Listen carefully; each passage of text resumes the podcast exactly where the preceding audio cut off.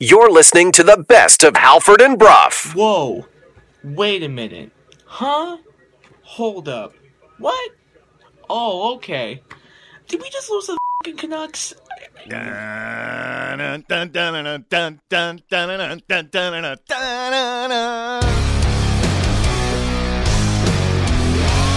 You're listening to Halford and Brough.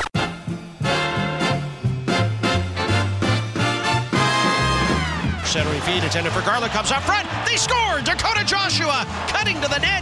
He dekes to the backhand and tucks it past a sprawling Peter Mrazek. That's unbelievable right there. That shows how tight this team is um, and the character we have in our room. Phil Kessel has arrived to meet with the Canucks. The hot dog! We have a wiener! The Department of Player Safety has suspended Morgan Rielly for five games. Good morning, Vancouver 601 on a Wednesday. Happy Wednesday, everybody. It is Halford, it is Brough, it is Sportsnet 650. We are coming to you live from the Kintec Studios in beautiful Fairview Slopes in Vancouver. Jason, good morning. Good morning. A Dog, good morning to you. Good morning. Laddie, good morning to you. Hello, hello. And intern Jag, good morning to you as well. Morning. Uh, Halford and Brough in the morning is brought to you by the Dilawri family of Acura dealers. Experience the Dilawri difference today by visiting your nearest Dilawri Acura dealer today. Got a big show ahead. Big, big show ahead. So much to get into from last night. One of the busiest nights of this NHL season that I can remember. There was a lot of stories that we need to get into. We're going to start that at 6:30 with Jeff Marek, host of the Jeff Marek Show and the 32 Thoughts podcast. Uh, we will talk to him about the Vancouver Canucks, not just getting another win this time in Chicago, but also the looming return of Phil Kessel to the National Hockey League by way of Abbotsford. We'll talk to Jeff about that at 6:30. 7 o'clock. We're going to keep it on the Canucks. We're going to go into the prospect pool. Scott Wheeler, NHL draft and prospects experts from The Athletic, is going to join us. The Athletic is rolling out its annual prospect pool rankings across the National Hockey League. The good news for the Canucks, they're all the way up to number 18 Oh my on god, the rankings. 18. The bad is that they started at 28th last They're nearly going to make the playoffs in the prospect rankings. No, they're not. They're still four spots out, but that's fine. Two spots out. Uh, Scott Wheeler's going to join us at 7. 8 o'clock, Manny Viveros, the head coach of the Western Hockey League's Vancouver Giants. We are giving away something new today to the listeners as well. That's a big development. A $100 gift card to Bridge Brewing. Yes, the folks that make primetime craft beer. We're going to give away a $100 gift card to Primetime Bridge Brewing for the best what we learned. And I think it's appropriate that you have to win with a beer emoji, like the little glass with the suds on top. Okay? Everyone got that? Hashtag it WWL. What did you learn over the last 24 hours in sports? Text it to 650 650. That's the Dunbar Lumber text line. And tell us, uh, make it good too. That's important. And put a beer emoji into the text. We are coming to you live from the Kintec studio. Kintec, Canada's favorite orthotics provider, powered by thousands of five-star Google reviews. Sore feet, what are you waiting for? Kintec. I can't believe I forgot to th- throw to you for that. I'm sorry. Oh, yeah, you're, I was really excited to talk about the show, yeah. and I forgot about Kintec. No, I, I actually like it because it means you're not on automatic robot Halford. I'm His red, to- his red shirt's throwing him off. I wore a red shirt today. Yeah. I don't know why. Is that one of Tiger Woods' Sunday red? It's not. So sun, sun break day break red. Red. um, I got changed in the dark this morning, Okay. and And you I- saw and you saw that bright red shirt. It was like lighting up your room. It's also inside it out. looked great. It illuminated the room. And so anyway, I got in, and then they flicked on the live stream, the camera for the live stream, and I was like, I can't believe I'm wearing red. But anyway, I am wearing red. The Canucks are winning. We got a lot to get into. So, Laddie, without further ado, let's tell everybody what happened. Hey, did you guys see the game last night? No. What happened? I missed all the action because I was. We know how busy your life can be. What happened? Missed that? You missed that? What happened? What happened is brought to you by the BC Construction Safety Alliance, making safety simpler by giving construction companies the best in tools, resources, and safety training. Visit them online at bccsa.ca. Dakota Joshua from the third line had three points, and Conor Garland from the third line scored two goals. Vancouver Canucks have a very businesslike win over the Chicago Blackhawks on Tuesday, 4 2 at the United Center. Take care of business. Go home. Take your points. The third line. I love that line so much. So much of the game of hockey is about winning puck battles, and That's not easy. I know we all love the speed and skill, and speed and skill is obviously important. But you need to get the puck first, and then you have to hold on to it. This third line wants the puck so badly, and they work so hard to keep it. And now you're seeing the bottom line of all that hard work. We didn't necessarily see the goals early in the season. I remember um, a lot of talk about Conor Garland's lack of finish, a lot of it coming from me, and wondering if maybe he should use a longer stick or something. And Dakota Joshua, who, you know, still makes stick handling look tough at times, but man, he's putting the puck in the net. And these guys aren't just grinders either. Uh, there's also been a good amount of creative playmaking shown by the third line, um, especially, I would say, most of all by Teddy Blueger, the center, who's had some really nice passes, Yep. which I did not expect when the Canucks signed him. On the first goal by Garland, Hronek made a nice quick up to Garland, who gave it to Joshua, who gave it back to Garland for the goal. Uh, they call that a give and go, Halford. I don't know if you've heard that in sports. Give and go. I give, So- you go. You give, I go. I Yeah. get it. All four Canucks lines dominated against the Blackhawks, who are terrible. Uh, even Luke Richardson, the head coach of the Blackhawks, last night was just like, you know, we've liked the effort They in the try- last few games. They do try really hard. They did I'll give, last night. I'll give them credit. Luke Richardson last night was like, we didn't like our effort last night. The, the effort in the first period was bad, granted. Yeah, it took them what 18 minutes and a power play to get their Uh, first sorry, shot. 19 minutes and 30 seconds. They got their first shot in the first period with 30 seconds left, and then they got the Bronx cheer from the United Center faithful. Uh, for the Canucks, the third line had three goals. And oddly enough, the line we talked about wanting to see yesterday, Rick Tocchet must have been listening to the show because he put it together. Hoglander, Lindholm, and Pettersson got the other one after some really nice work on the forecheck by Elias Lindholm. That was a great forecheck. Lindholm used that. He's he's a big dude. I, I I actually didn't appreciate how big and strong he was. He used his big body to move the Blackhawks defenseman off the puck. I don't, Jacob Menga. Well, Magna. Magna. Magna. Magna. Magna. Magna did Magna. not did not look good on that. He just got shoved out of the way, and that left Hoglander, another goal for Hoagie, the opportunity to sweep in and pick up the loose puck. about your So another goal for Hoglander. Uh, the Canucks weren't perfect on the night. The Blackhawks' first goal came on the power play after Blueger tried to flip it high and send Lindholm on a breakaway. One problem: he didn't flip it high enough, and Lindholm gambled and lost. And I think it was Foligno at the point that kept it in. Um, and their second came against the third line gave up a goal Unbelievable. after Quinn Hughes ruining it for the third line got caught pinching and the Hawks scored on a two on one. But overall, this was a domination by the Canucks, and Rick Tocchet called it a business-like win, just because the Canucks should dominate a team like the Hawks, and the Canucks out ended up outshooting them uh, 38 to 23. There were maybe a few worrying moments um, when the Blackhawks made it two to one they very nearly made it two to two uh, on a uh, they hit the crossbar and then it went the other way for that Lindholm forecheck Yep. and Hoglander goal. So, um, but I mean, listen, the Canucks probably would have won it anyway because they were the far better team on the night. There should be one and only one predominant takeaway from this game, and that's the third line. So Sportsnet Stats sent out a graphic last night. In the Canucks' last 30 games, a stretch in which they've gone an NHL best 21 4 and 5. The third line is combined for guess how many points in the last 30 games that line is combined for? I have no idea. 60. That's crazy. It's the third line. Mm-hmm. Dakota Joshua has 10 goals and 10 assists. Conor Garland has 9 goals and 11 assists. You mentioned Teddy Blueger's playmaking. He's got 16 assists in the last 30 games. Yeah. They are contributing at a clip that the majority of other NHL teams would love to see out of their first line. it is a it is a crazy thing to the point where I'm not even really interested because I, the post game show I was listening in on the way in and they were talking about oh you know the top six forward group at five on five and I'm like look good hockey teams have depth, and good hockey teams can rely on different units and different groups and different lines at stages of the season At stages of the to season. To pick up the slack when other guys aren't going. And that's what Talk had said. But you know that the coaching staff is worried about getting the top six going at five on five. Understandable. I would say to that, look, take your time. You can rely, play the third line more.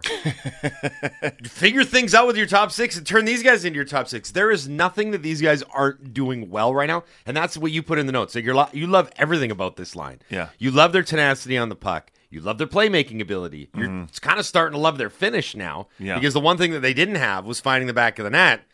Garland and uh, Joshua have 19 goals combined in the last 30 games. Yeah. Like it's almost every game that they're putting up points.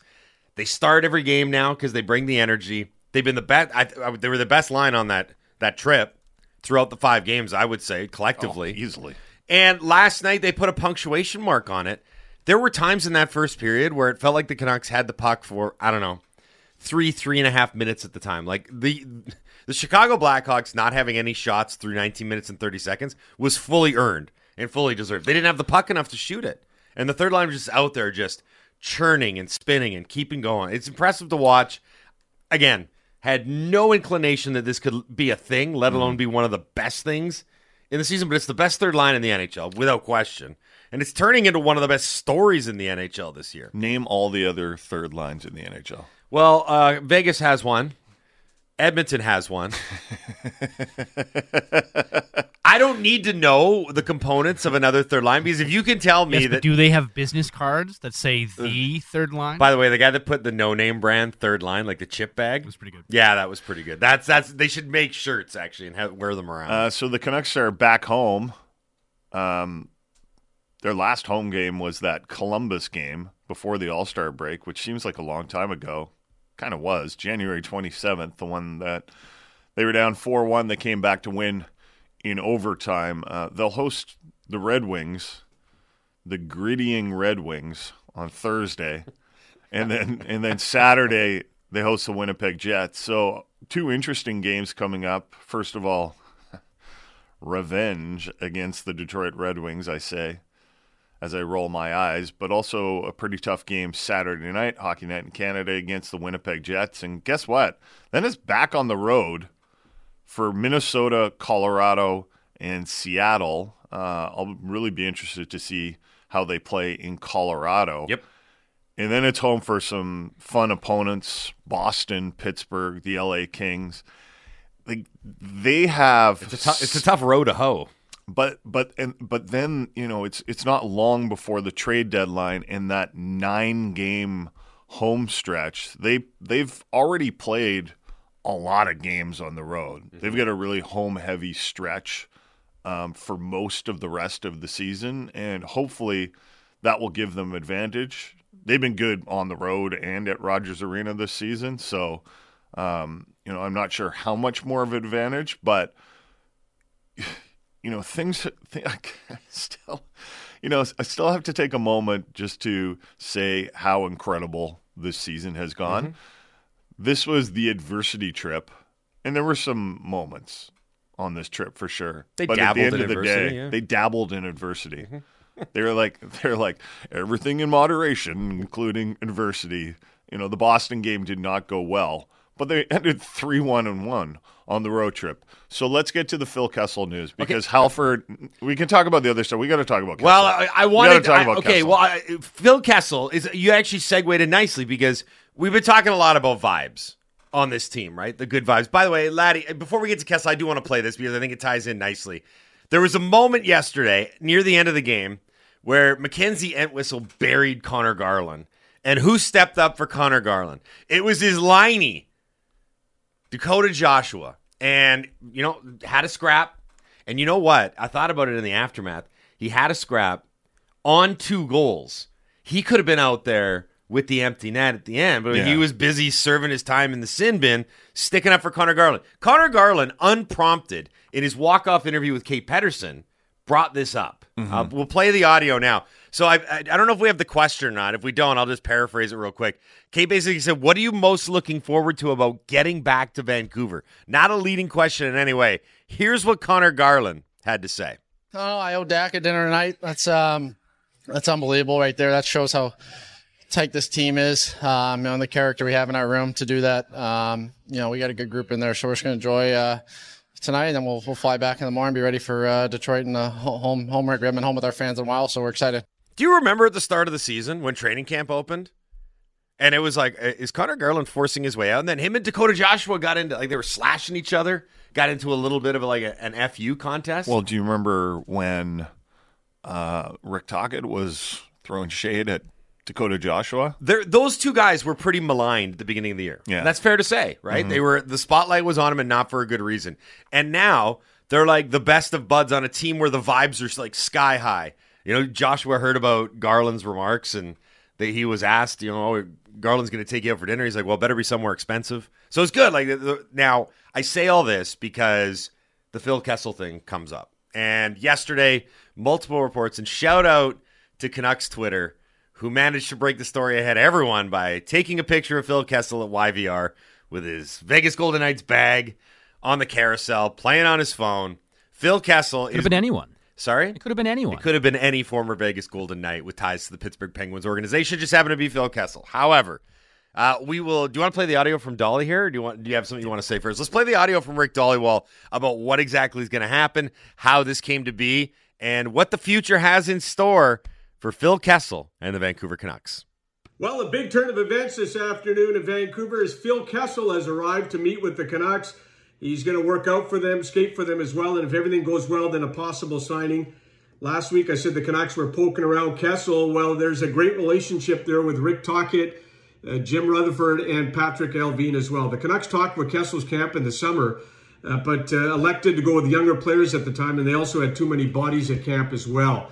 Uh, three to four teams have kept in touch with Kessel's agent Wade Arnott throughout this entire process, obviously including the Canucks. That's why he's here.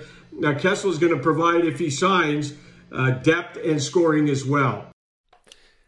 I got my wish. I really wanted to see Kessel, but you got to understand where that's coming from. That's because I like Phil Kessel's one of my favorite hockey players of the last two decades. For what what reason is he? Your Um, favorite? I like okay. The personality is a big part the of it. right? personality is the is would you say that's top of the list? possibly the driving. Also, the fact like the way that he looks and the way that he kind of carries himself. Like, Yeah, um, yeah. give me a, a coke and a burger, and I'll go out and pot two goals. I love all that. There was a great quote from Clayton Keller, um, and he said, former teammate in Arizona, I know he's been working out and skating and hoping for a job here soon. He's just an unbelievable teammate. One of the best guys that I've played with, just in terms of the locker room and how he treats people. He's always in a good mood. I'm really hoping that he can get a job here soon. And of course, there was that quote from Rick Tocchet. It was a short quote, but he said, There's value in Phil Kessel. Yeah. So the question I have is where is the value for the Vancouver Canucks? Where does he fit in the current lineup? Could he play with Petey? Uh, asking him to play a top six role at this point in his career, I don't know about that. Does he still have the legs? Well, that's why I'm not like yeah, that guy's great legs. Does he can he keep Right. up in the NHL? I guess that's why they're going to go skate him in Abbotsford and see how he looks. Like, there's no guarantee No that guarantee. they're going to give this That's a good point. a contract, but it's you know it's trending that way. Um, could he be? Could they be bringing him in for the room? I know he's won a few Stanley Cups.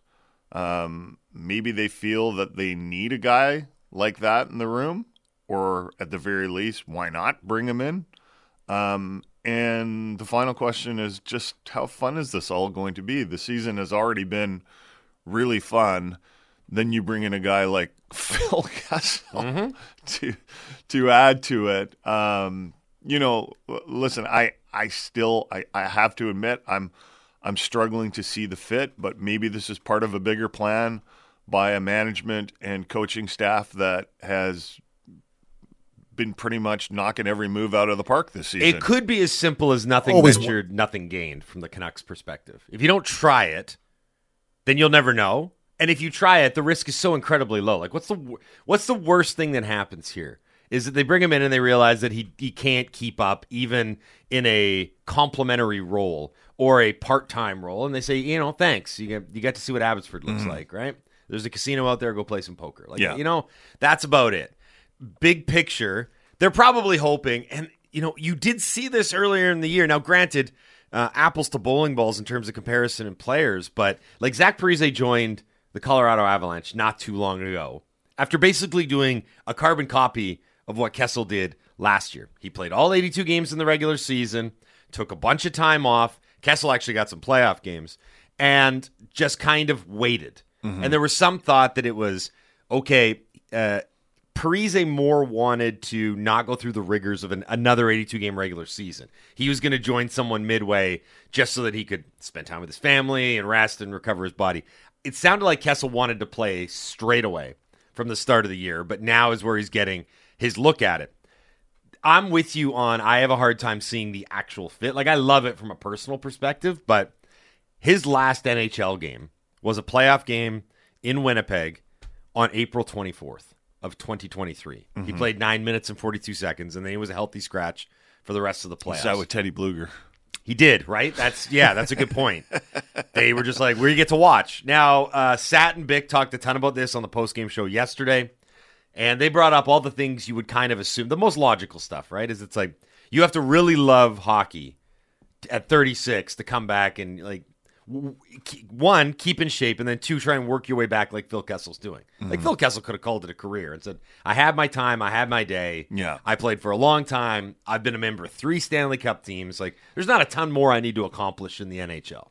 So you have to love the game a lot to be coming back and doing this. And secondly, if the legs are still there, you could find far worse options as a emergency injury replacement than Phil Kessel, right? You could, I mean, he did score 14 goals last year for Vegas. So he's got some pop left. Are the is the skating speed there?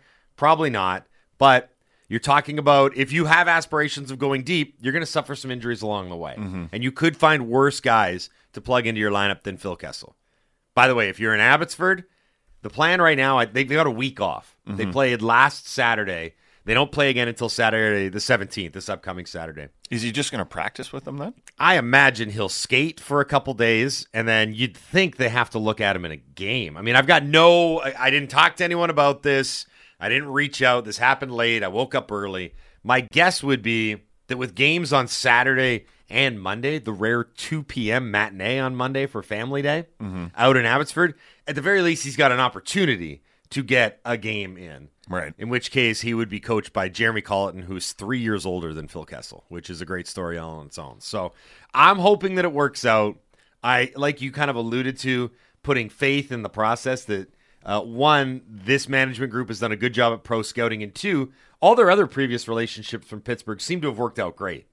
You know, like name me a guy that they brought over from Pittsburgh be it the coaching at the coaching level, the player level, that hasn't been a pretty good fit. Yeah, I'm happy with it. So uh, hopefully it works out. Uh, we'll talk to Jeff Marek coming up about Phil Kessel, and of course Marek was in Toronto when Phil Kessel was in Toronto, um, and he's followed his career super closely. The other guy we can talk to about Phil Kessel is uh, Manny Viveros. Yeah, that's right. At eight o'clock because he was an assistant uh, coach with the Vegas Golden Knights. So they definitely were on. They were on the same team, Manny and, and Phil, like for sure. You're just going to Google that real quick. Yep.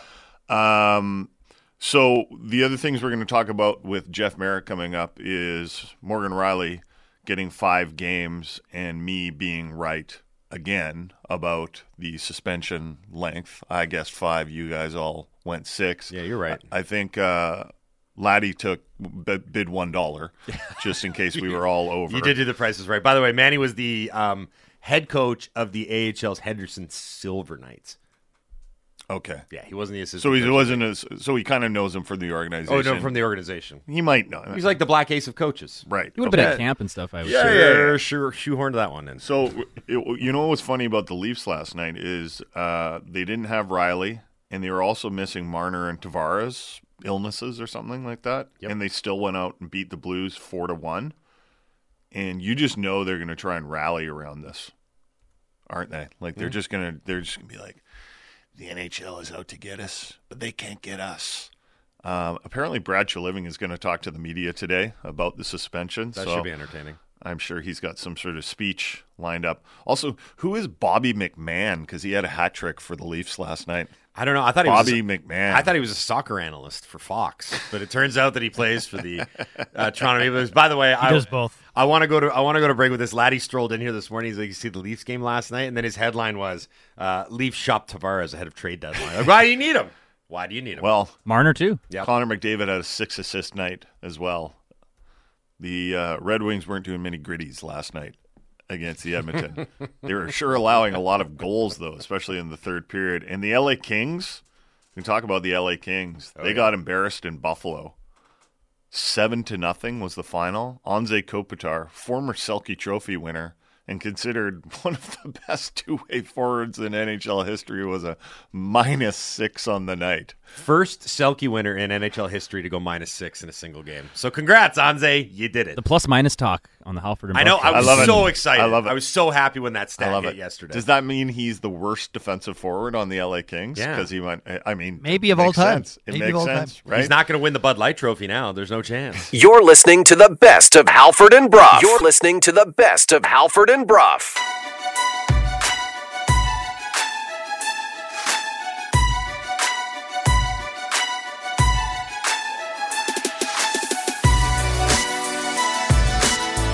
Seven thirty-four on a Wednesday.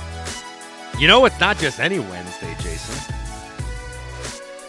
What, ki- what kind of Wednesday is it? It's Valentine's Day. Oh, right. Yeah, yeah. Another reason why I kind of regret wearing red. Hmm.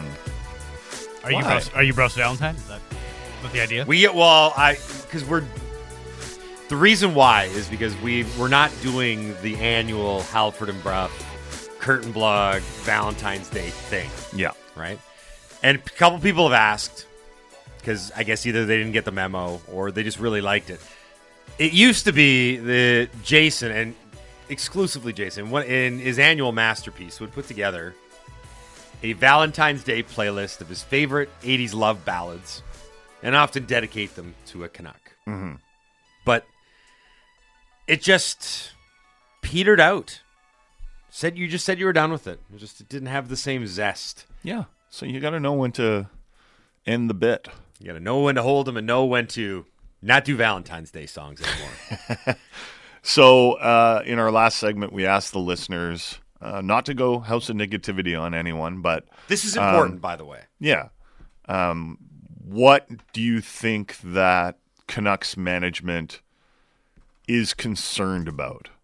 Because you know they're working hard behind the scenes. I don't think Jim Rutherford and Patrik Allvin are like, well, we've got it made. Just we're good. Let's Yeah. go to the playoffs. Let's do it. Uh, you know, they're bringing in Phil Kessel to have a look. So why are they doing that? For what reason? What else are they working on? Um, we've heard multiple reports that the Canucks, even after acquiring Lindholm, may not be done. And a lot of you have texted in the same stuff about the top six. And Qualicum Golf Guy texted into the Dunbar Lumber text line and said, I don't like being Captain Obvious, but I am honestly concerned about the top six not being able to play and win the five on five battle in the playoffs. There are not as many power plays in the playoffs, so our potent power play, which isn't always potent, by the way, won't be able to do the same damage as the regular season. Um, a comment Isn't it nice, though, that with this management team, we actually have the depth that has us praising the bottom six forwards rather than the last 10 years where we knew they were a clear weak point? Um, yeah, there are uh, um, a lot of people texting in just about the top six. Austin and Langley, I think management is worried about the top six still. Mikheyev coming off of major ACL surgery is still missing a step. I think they still need to add another complementary guy. I also wonder if they should focus on building a defensive third line and just make the third line the second line. Make the third line the first line. There's your there's your top six problem. Um, here's another one that I think is interesting and I have some time for. The Canucks, this is unsigned, the Canucks have too big a gap between their top two defensemen and the rest. They only have two top four defensemen.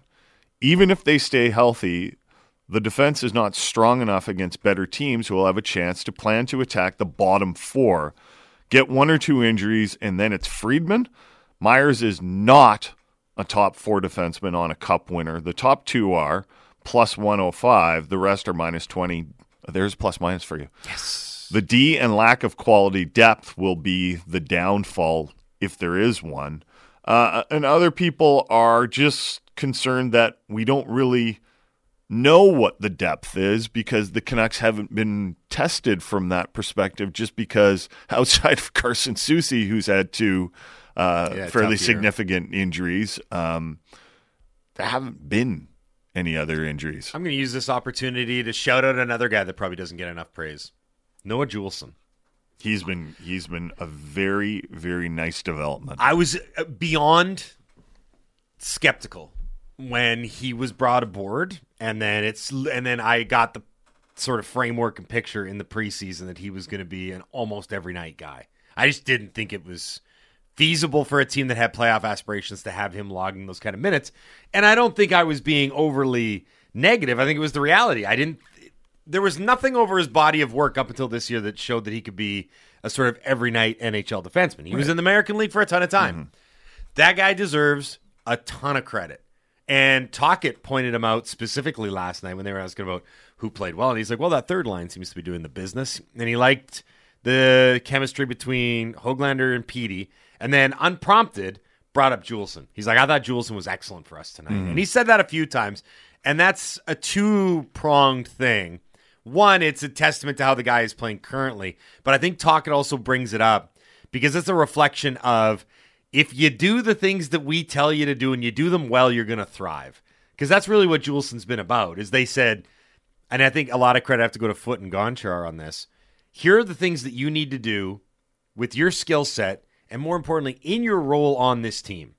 And Juulsen was a savvy enough guy to be like, okay, if I go out and I can execute the game plan that my defensive coach has put in front of me, I'm not just going to survive in the NHL. I can thrive a little bit as a third pairing guy. Like, I don't have much of a concern about him going in to the postseason. I actually think his game might be a little bit more robust in the pos- postseason when it gets physical Yeah. because that's kind of his calling card, right? So now the depth, I don't even think this is a Canucks specific thing. I think anybody's blue line, you start talking about the playoffs and you start talking about depth. You're like, what happens when the injuries Mhm. come? What happens when one of our guys gets plastered into the end boards on a forecheck, right? Because there's some guy running around a thousand miles an hour. Yeah. You need. I mean, I'll. I think I've mentioned this anecdote before on the show, but Laurence Gilman, way back in the day, said he, he thought that West Coast teams with the travel and everything else needed nine defensemen to make a run to the Stanley Cup final, and and I mean he might be right.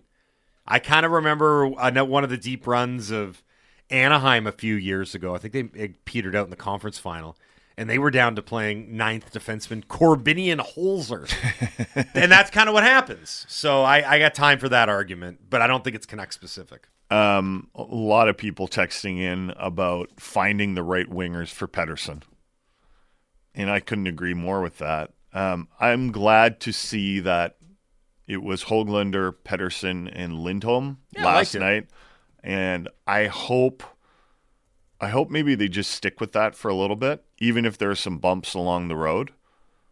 And Rick Tocchet even acknowledged it after the game. Like he said, like I've bumped Lindholm around a lot, and he's been here for like two weeks. Yeah, he whatever, has moved around a lot. right? lot. Like you know, he, he he's moved around a lot, and I think, um, you know, again, that play that he made on the third goal was such a smart hockey play. Um, and I tweeted this out last night. We were we were we just did a practice with our, like our U nine team, and we're trying to get them to understand body position, and it's going about as well as you would expect from about seven or eight year olds who are like, uh, I just want to fish for the puck. I just want to poke for the puck Oh, because poke and hope. if I get body position, then I might, God forbid, make contact with this other guy, and then I might fall down, which is fair enough. What's, I mean, the, what's the phrase that you used? position uh, sorry position before possession Got it. so what lindholm did on that play is he skated as hard as he could and then was it jaycob megna the defenseman Yeah. um, there was kind of a 50-50 puck battle and lindholm just moved him Yeah. right? He didn't worry about the puck. He just moved him. It was like an offensive lineman or a defensive lineman just moving the other guy. Megna did not put up much of a restraint. No, either. It was and then like okay, and then the puck was just left there. And w- what you need to learn a lot as a hockey player is like you don't necessarily have to get the puck because that's where your teammates come in and support the puck. Yep. And Hoglander did a really good job of supporting the puck. Lindholm took care of the defenseman. The puck was there. Hoglander scored. So that was a really smart hockey play, and it also so- showed the size and strength of Lindholm on that play. Uh, Pettersson wasn't really involved in that play, but hopefully he can find some chemistry with these guys. I mean, he's buddies with Hoglander, so you know maybe that can help a little bit. I I don't know, but mm-hmm. you know they need to find someone that gels with Pettersson because number one, I don't think they want to go to the lotto line necessarily, just based on the fact that Tocchet hasn't put it together much this season. And even though it had a good stretch of three games, it quickly went away in terms of how efficient it was and then and then it got broken up and we haven't seen it since. You can always go back to it if you need to, but I don't think they want to. So Tocchet needs to let the reins loose on Hoglander a bit. I think Hoglander still is getting like zero ice time. He had ten minutes and forty one seconds last night. Mhm. He scored seventeen goals. He got three goals in his last three games, and he's still getting about four and a half, five minutes left than less than McCabe. I think that you need to um, let that trio, the Swedish Tre Kronor trio, it's perfect. It, it works on a marketing level too. Uh, let Lindholm and Petey and Hoglander just play together Mm. and work it out and gain some chemistry. Now, it might come at the expense of Boeser Miller Suter, which has kind of been up and down. A few people texting in about Boeser hasn't done much in the last little while, and I would agree with that. and that's okay. Right? I mean, Boeser's got 30 goals and he let the media know about it. Boeser He got can be thir- streaky though, right? Like he's always He's been always been that. streaky. Goal He's- scorers are streaky just by Yeah. nature. Sometimes it's just the, I don't know, distribution of shots that go in versus that don't. But I don't, I don't even think Boeser's been getting the chances No. that he was earlier in the but season. but his ROI that's return on investment for you business night business school night students out there. Uh, it's been it's been great. So I'm not really too worried about that. If he goes into a funk that lasts months and he's into the playoffs, then I'll start worrying. But right now, that's not really it. I, I that's the one my one takeaway though is I'd like to see that Pettersson, Lindholm, and Hoglander line stick together, which means Hoglander gets more minutes and Lindholm starts bouncing around the lineup. Uh, Tim from South Surrey, guys, the most concerning thing for me in going into the playoffs is the size and the grit. We lack it in both areas. I think Lindholm helps a little bit. Again, he made a physical play on that goal by Hoglander, but I would tend to agree with you on that. Hoglander can bring some. Hoglander's sneaky strong. And when he gets physically involved, um, he can move guys off the puck. It doesn't seem like he's the type of player that should be able to do that, but he is sneaky strong. But I wonder about that too. Uh, Just the makeup that- of, uh, like, even I I, I'm curious to see Pettersson in the playoffs. That was Tim from South Surrey that sent that in, right? Mhm. The follow up question or the counter that I would ask you, Tim, is what matchup are you worried about where you're going to be outsized and outgridded or grittied? The only team that's outgridding you is Detroit, huh? huh? See what I did there? Ah, 'cause of the dance move. No, but seriously, with um, eh, the forward group, it's probably not as prevalent. Although Joshua is emerging as a force, both physically and goal scoring wise. But and and the PK, like he is a very good penalty killer. Yeah, and then go to the back end. Uh, there- Is there a more physically imposing back end than when Vancouver has Soucy and Zadorov and Myers in there? Mhm. Yeah, I I mean, am not, ju- I'm not worried about the size. I just don't see it. Physicality of the back end. Like, are you talking like Edmonton doesn't have it? Edmonton's not that. Mhm. L.A. Vegas I think is. Vegas is. they've got a good fourth line. No, I'm talking about Maybe how would the I'm talking Canuck- about the blue. How would the line. Canucks Yeah, star Vegas. players hold up to a deep run? How would they do What do you mean? in terms of a long run? Like, Physicality? Yeah, phys- physically. I mean, it's going to be a grind for anyone. It's not again. It's almost like the you need depth on blue line I, for the Canucks and every other team that's going into the playoffs. Like, there's not a ton of teams that are built in a very bruising Mm-hmm. sort of way, like a throwback to the old heavy Los Angeles Kings teams, or even that St. Louis Blues team that won the Stanley Cup in 2019. I just don't see the matchup out there. Mm-hmm. So if you're just joining the conversation, um, we're not intentionally trying to be negative about the Canucks. We're talking about what worries might you have about this team now that expectations have risen so significantly, and what worries do you think the management group has that they might potentially be able to solve ahead of the trade deadline? Uh, Mark in White Rock texts in, and this is not an outlier text we've been getting a lot of texts like this. All this talk about finding line mates for PD, is that the true issue, or is PD the issue? It's not like he's out there controlling play or doing anything that screams that the only thing standing in his way is his line mates. He fumbles the puck, looks slow, and leads the team in power play giveaways. He is not the franchise player people think he is, in my opinion. Mark is not the only guy with that opinion. And I think PD's puck management has been a problem at times, especially on the power play. He's been forcing pucks um, and giving away pucks. Puck management has been an issue on three on three in three on three overtime and whatever. I know that's not going to be a factor in the playoffs, but it is important that your best players manage the puck better than others. Like that is your job. Now, hmm. offensive players, you maybe give them a little more leeway. Like a guy like JT Miller is such a good passer and makes so many things happen on the power play. He makes great passes out there. So once in a while, when things go awry and he's gunslinging a little bit too much, I personally give him a little more leeway just because you know like you want to allow him to be creative because he's got such great vision on the power play. He creates a lot of scoring chances just with his cross seam passes and sometimes those go the wrong way. What i've noticed from pettersson on the power play a lot is he's skating himself into trouble. Mm-hmm. And i think the book on him is pressure them pressure, pressure, pressure, and he might pass it into your skates. Okay, Mark and White Rock, I want to address a few things here. I think it's important not to um, confuse highest paid player with franchise player, first off. If you're talking about, if you were to ask me who's the Canucks franchise player, I'd say Quinn Hughes without uh, hesitation. I'd say it 10 times out of 10. That's pretty cut and dry. I don't really even need to follow You can up. have more than one franchise player. Okay, if you were to tell me who's going to be the most important for the Canucks' uh, success in the playoffs, I'd say Hughes is number one and Demko's number two. Right. That would be my take there. So you don't have anyone in the top six, which might. Um, But I think that's the way the team's built and the team's designed. I think you can win that way because Pettersson's still a hundred point guy. Yeah. Right.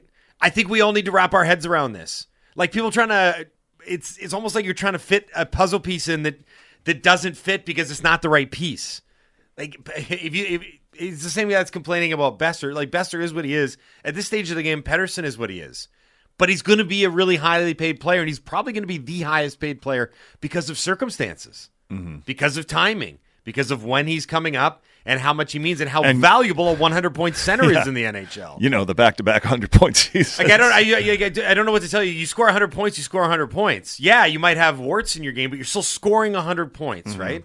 Uh, it was the same situation that we had in Colorado, where Rantanen blew the doors off MacKinnon's money, and then MacKinnon blew the doors off Rantanen's money. Before, I mean, you know, it's just it's it's a lot more contextual than that, and that's where I want to like frame it. Like I don't think anything. I, I can I can see when people get moderately frustrated, or they're like, "Oof, this is a guy we're hitching our wagon to and everything." But then I also look at it and I'm like, but again, understand the current landscape. Centers that are in their early to mid 20s that can put up 100 points are going to make a ton of money. That's just the way of the world. That, that that's where I'll leave that conversation. So Mike and Kelowna text in, we're not being critical enough. Winning the Stanley Cup is serious business. We are a top six line driver and a top three D scorer away from top three contender status. What does that even mean? Well, it means you need another winger and another top four defenseman. I when, whenever these texts come in, I always ask these people, I'm like, can you point me to the example of what you're talking about? These perfect teams out there that exist. It's a parody league. Well, There's no Colorado a few years ago was as close to perfect as you can get. Right. And And, I don't Vegas, I think last year was pretty darn perfect. Yeah, but Vegas also like had Adin Hill and Logan Thompson in that. That's right? true. You Yeah, know, I mean, true. that call and that Colorado team. You know how long that team got to stay together? One year. Yeah, but they did it. And yeah, no, but that's what I'm saying. Then it got gutted, right? Like, uh, Didn't get gutted. I mean, Kadri was so huge. That's Yeah. what was the Landeskog being out hurts. Yeah, but that wasn't anything to do with the salary cap. No, but that's what I'm saying. Like that team got, I mean, they're not decimated, but they really got knocked down a peg or two. Like that year, Kadri was playing better than a lot of teams one C, Mm-hmm. and he was plugging in as a two C behind. By the way, a pretty good one C in MacKinnon. Like that's what just that was so tough to deal with. Yeah. Is Kadri was playing. I mean, he had like 90 points that year. He was great. I like this one from three-time soapbox derby champion Ronnie Beck. Three times too. That's impressive. What I'm worried about most is the fact that I'm not worried. this is weird. Yeah, it's like it's quiet in here. Too quiet. Too quiet. Something's gonna go wrong. I can feel it. Ah, that's not true. It's it's nice. It's refreshing having a prospect pool that you can be somewhat excited by. Because I remember writing also for the Athletic in the in the dark days, Mhm. where I spent a lot of time writing about Zack MacEwen and uh, Will Lockwood. Yeah, you you were really on the Will Lockwood beat. There wasn't much to go with at the time. Will Lockwood was a bona fide prospect for that group. And then they fast tracked so many of their prospects too. It was it was you, you didn't really talk about their development. It, it was like they're on the team now. Yeah, it was it wasn't great. Like I'm not, uh, you know, uh, MacEwen, who by the way just cleared waivers the other day, if I'm not mistaken. Um, he was the shining light for that group in terms of player development because he was a real diamond in the rough. Yeah, but there was He also a good story though. Yeah, but there was for no- them for him to even make it to the NHL yeah, was a good story for, for him. sure. But Yeah. you don't want that guy No. to be your top prospect.